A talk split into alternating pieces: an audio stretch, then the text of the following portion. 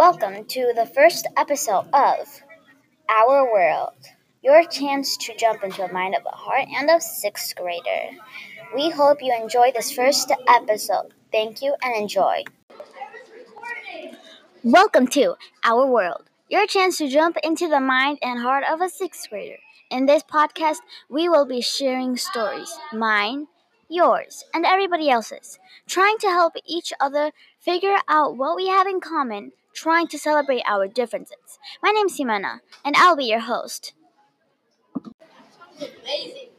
Welcome to the first episode.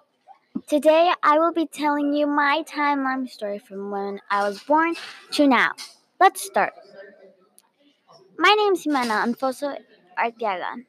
I was born in 2000 in 2007 December 16.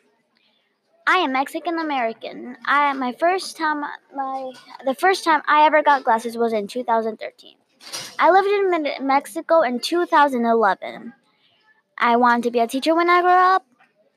My dad came from Mexico to Minnesota because he needed a job for his family because his dad died. He needed to take my care of my grandma. I am Mexican American, as I said. I don't really wear lots of Mexican clothes, but I do eat a lot of Mexican food, by the way. Um, yeah, that's it. That was my timeline of when I was born to now. And my dream, I said it was my for being a teacher. Thank you. Thank you for listening to Our World. Please join me next time when we share stories about how government affects our lives.